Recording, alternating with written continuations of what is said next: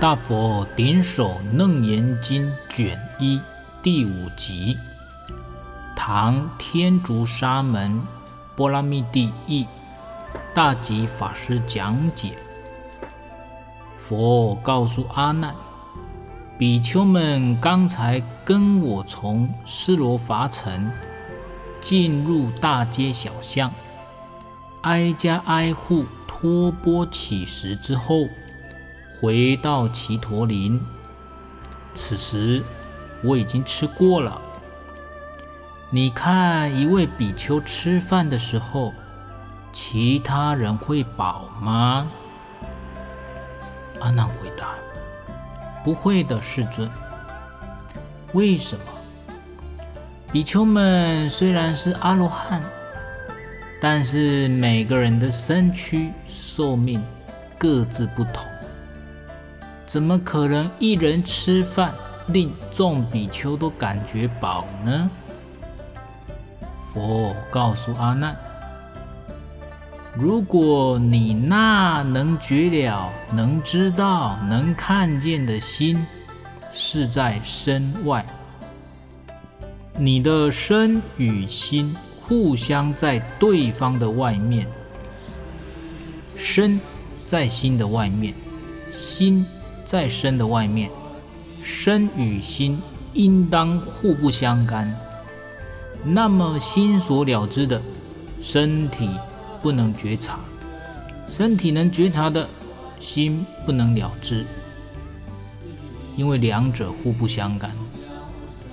我现在在你面前展现我的多罗棉手，佛的手有如多罗棉团一一般非常柔软的手相。当你的眼睛看见我的多罗棉手时，心能够分别了知吗？阿难回答：可以，世尊。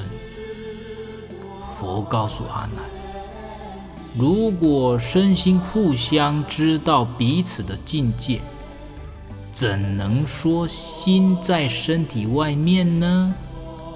所以你说心在身体外面，完全不对啊！哦，这边佛陀指出阿难的论点有问题，因为阿难呢、本来认为这个心在身体外面，应当是没错了，因为之前他还有举出其他论点，被佛陀一问一答中啊，阿难发现自己论点不对，所以他又他就讲成啊，那心在外面，啊心在外面，佛陀就举例给他听，啊就像两个比丘啊一。这两个比丘互相都在外面，那 A 比丘吃饱了，那 B 比丘就会饱吗？没办法嘛，因为 B 比丘没办法去感觉到 A 比丘的饱，那 A 比丘也没办法去知道 B 比丘的饱，两个比丘互不相知嘛，没办法互相知道对方身体饱不饱嘛。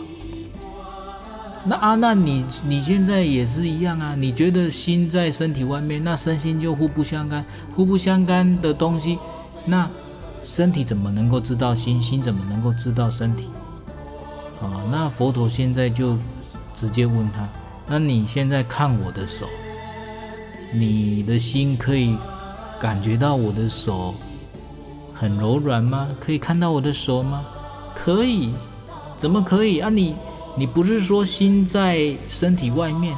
那你现在眼睛看我的手，眼睛是属于身体的部分嘛？啊，那心在身体外面，心在眼睛外面，那心跟眼睛是互不相知的。怎么你眼睛看到我的手，你心还能知道知道佛陀的手，还能知道我的手？啊，佛陀，假设我是佛陀了哈，啊。如果你啊，你的眼睛看到我的手，那是你的眼睛，那心怎么能能知道我的手很柔软？就不应该知道啊，因为两者互不相干呐。可是实际上，你的心能够分别我的手很柔软吗？那就证明，证明什么呀？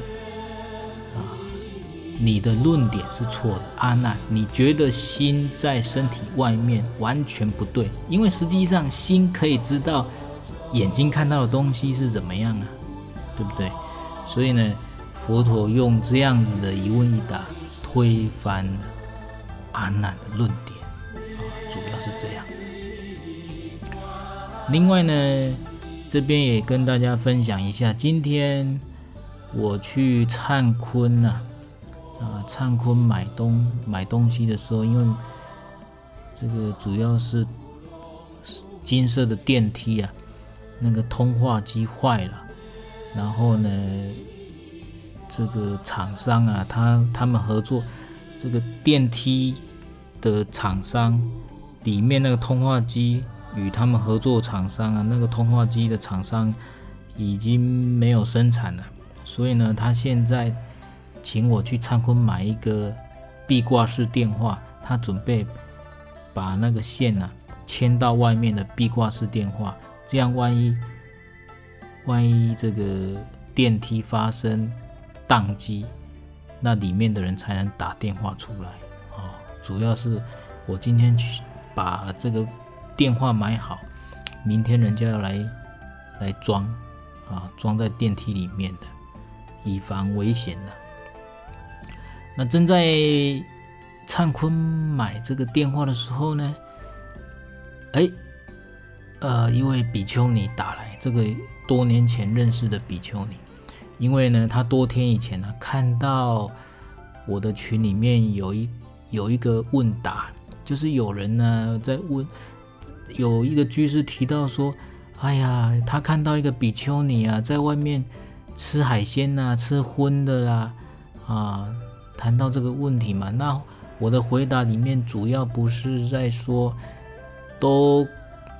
不是出家人有因果，是大家都有因果啊。那你不用去，你不要去替别人担心因果。我奉劝那个居士嘛，你不要替那个出家人，或者说你不要替别人，替别人去担心因果。你关照好自心，不要担心别人有没有果报啊。我是奉劝他嘛。但是呢，今天打电话给我这个比丘尼呢。他就就是觉得很多在家居士啊都误解了。他说，在南传佛教里，本来出家人都是什么都吃的啊，荤的肉啦，就是荤食啊，都是可以吃的，不是吃素的。那是梁武帝啊，梁武帝也造成大家全部吃素的啊，因为梁武帝。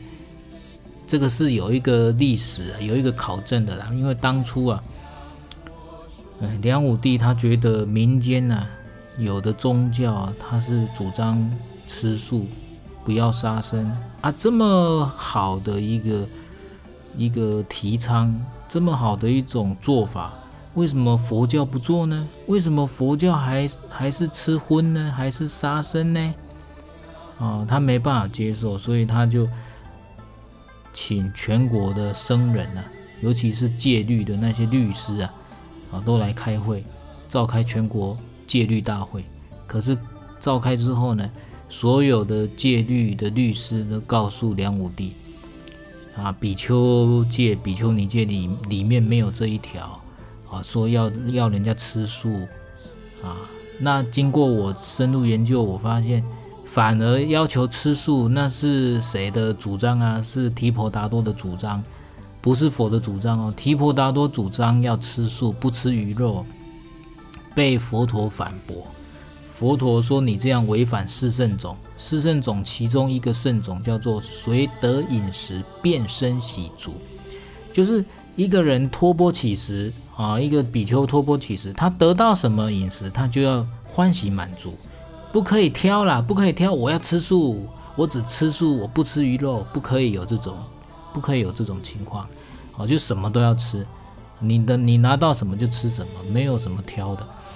啊。那所以呢，在佛陀时代啊，吃素不吃鱼肉，这个反而是提婆达多啊的主张哦，不是佛陀主张。那提婆达多是破坏僧团的，是跟是，是等于是佛陀的反对派啊，反对党啊，哦，那那个时候提婆达多很想要取代佛陀来率领僧团的，想要打倒佛陀的，哦，所以你们要知道有这样的一个历史。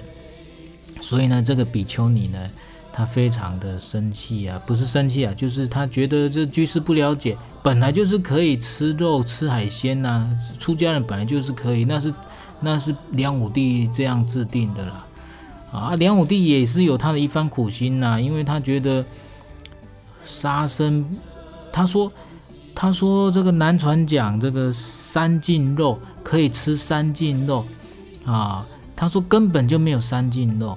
啊，因为三净肉讲的就是说，你只要没有听到畜生的哀叫，你没有看到畜生死亡的景象，呃，畜生被杀，没有看到，没有听到，然后呢，这个肉供养你呢，也不是专门为你而杀的，只要符合这三个条件，就是属于三斤肉啊。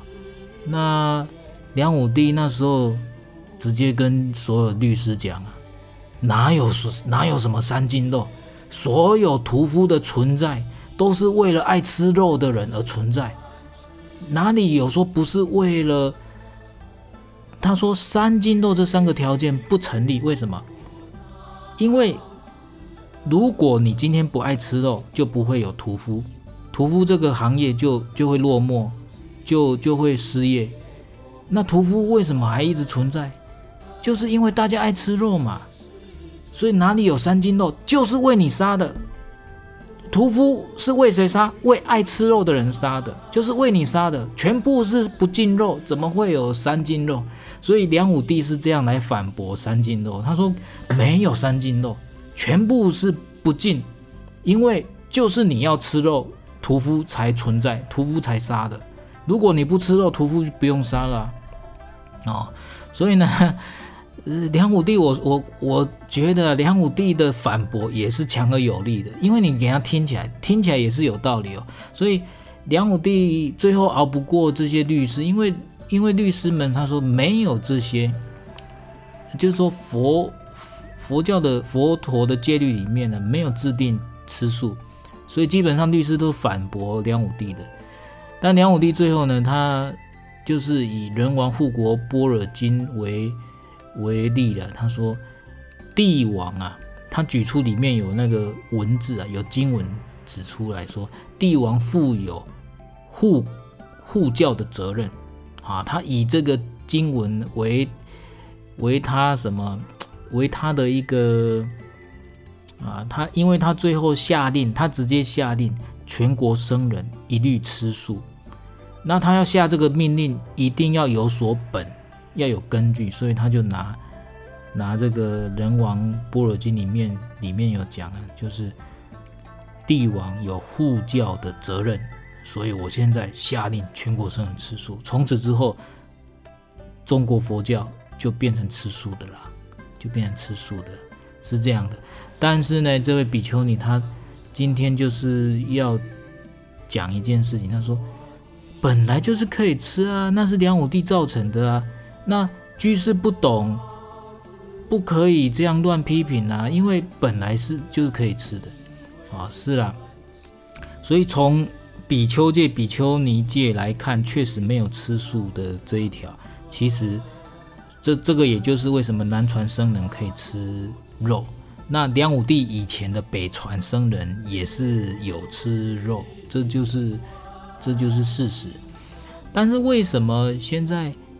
要吃素呢，因为梁武帝改了之后，整个北传佛教都已经变成吃素了，而且行之久远了，已经很久了、哦。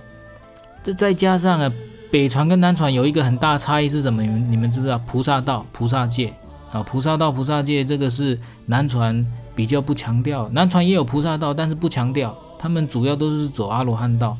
哦，那。菩萨戒里面有讲啊，就是食肉断大悲种啊，吃肉呢会断了我们内心里面啊大悲心的种子。本来我们是具有大悲心的，你一吃肉就断大悲心的种子了，呃，就就没有大悲心了，因为你的表现就是一个没有大悲心的表现嘛。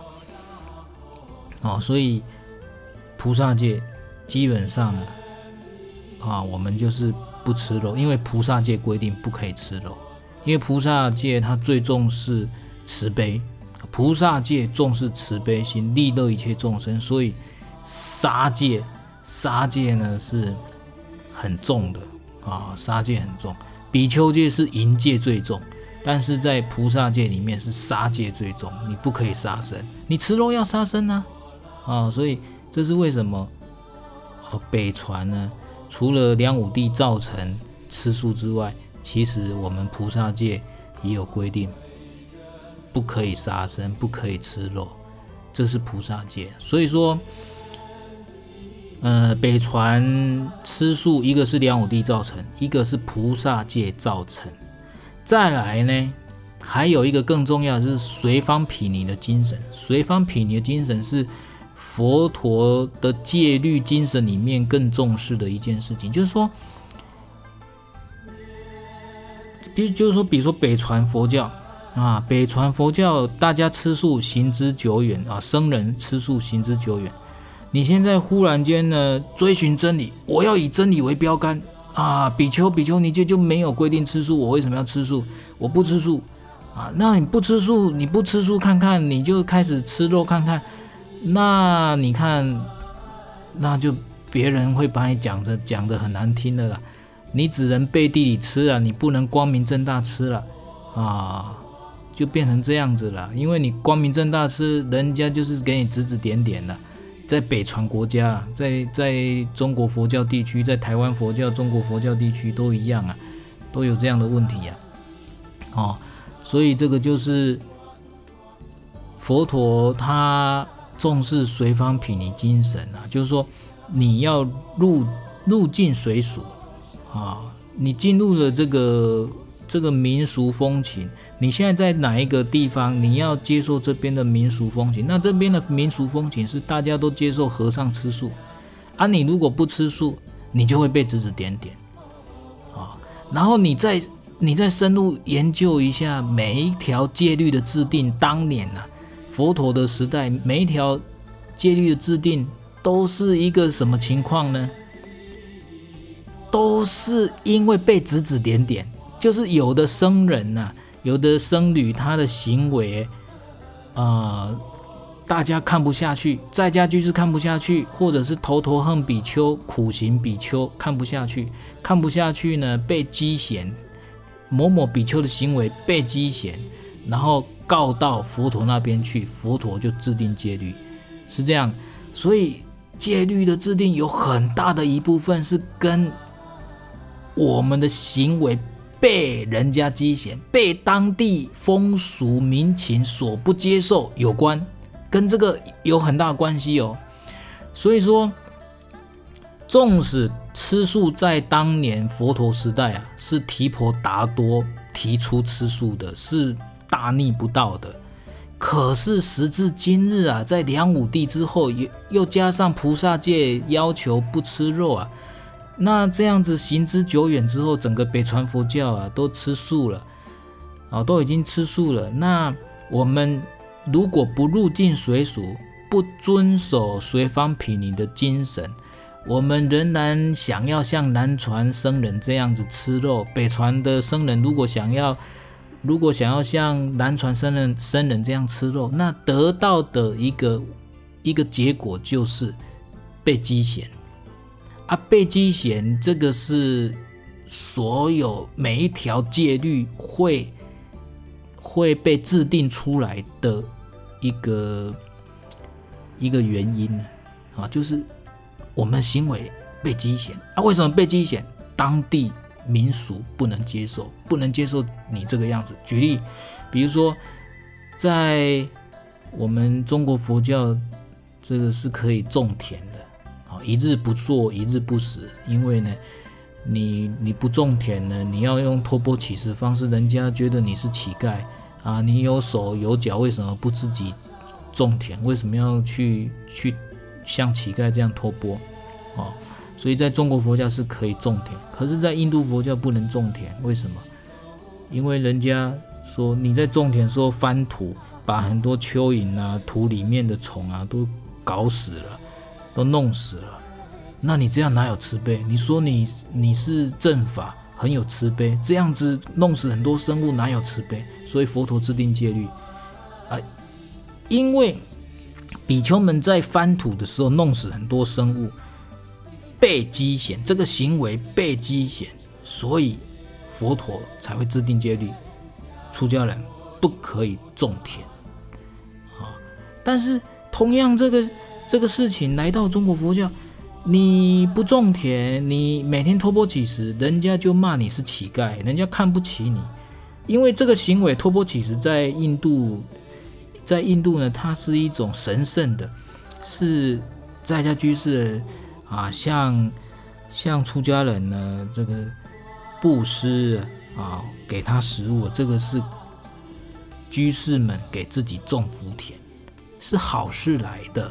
可是来到来到中国中土地区，就变成了被人家瞧不起，所以他就改变了，就变成啊，就变成这个百丈禅师的家风，农禅家风，一日不做，一日不食啊。你一天不做不耕作，你一天就不要吃饭。你要吃饭，你就自己耕作，就变成这样子。所以你看，你有没有发现很多戒律的东西呢？它不是铁的，它是要更重视民俗风情的，要更重重视当地的民俗风情。不能说啊，南传佛教的僧侣都都吃肉，那我北传僧人我也都要吃肉，我也我也全部要吃肉，我也要吃海鲜，我也要吃牛排，我要吃全鸡、全鸭、全羊。啊，你给他吃吃看哦，我相信没有几个北传僧人敢光明正大吃了，都变成要偷偷摸摸吃了。啊，这样偷偷摸摸吃，其实是于，就是说，也是于心呐、啊，于自己的心是过不去的，因为你你不可能修行人搞到最后变成背地里这样偷偷摸摸在过日子嘛，不可能这样子嘛，啊，所以。我们要遵守菩萨戒，不吃肉；二方面啊，遵守随方毗尼的精神，不要让众生积嫌。我们要保护众生啊，护护众生也是一种慈悲的表现嘛，就是保护众生的口业，不要让他们造口业，不要让众生为了我的一个贪吃来造口业。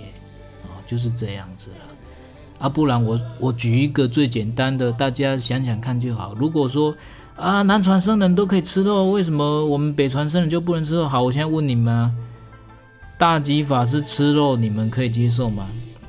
如果大吉法师吃肉，现场吃肉给你看，你能接受吗？你绝对骂死大吉法师了嘛，绝对骂死的。所以我跟你讲，很多事情哦，你看说说，哎，北哎南传可以。啊，藏传可以啊，藏传佛教有很多都吃牦牛肉啊，牦牛啊，啊啊，南传可以，藏传可以，那北传当然也可以啊，你给他试试看，就是不符合当地民情啊，不符合，那不符合当地民情，我们就要尊重随方品尼的精神，要符合当地民情，何况菩萨戒也也规范着我们要要戒杀，要吃素啊，哦。我们希望今天这样子分享可以解开大家疑惑了哦。那所以，我今天解主要是解决一呃这位比丘尼他今天跟我反映的事情。那我也再一次啊，因为他是他主张是可以像南传佛教那样子吃肉的啊，在家居士不应该乱看，看到。看到出看到北传的僧人吃肉吃海鲜就说话啊，在家居士不应该这样讲话啊。那我也是很持平的分析南传，呃，比丘戒本来是怎样啊，南传是怎么样啊，梁武帝是怎么样，然后菩萨戒是怎么样，随方毗尼又是怎样啊，然后戒律里边的制定很多都是因为积嫌造成的问题，所以我们最重要是要避免当地人民的积嫌。我们戒律的精神是要避免当地人民积嫌，我们行为不要造成人家积嫌。哦，我从多方面呢来讲这件事情啊，这是主要是回应比丘你今天跟我讲的啦。然后，然后之更早以前那个在家居士讲的这个出家人的事情呢，我已经讲过了。我已经讲过，就是什么，我们每个人观察自心就好，因为我们我们的生活也没有好到好到很好了，我们也没有多好了，哦，所以我们。应该是要更专注的观察自己的生活意，而不是看到别人在吃海鲜、吃肉，不是观察别人，观察自己。最好是观察自己有没有吃海鲜，有没有吃肉，有没有吃这个吃那个，有没有啊？有没有爱好好吃？有没有贪吃啊？观察自己啊，是这样啊，所以。今天就分享到这边，愿大家都有所收获。阿弥陀佛，善哉善哉。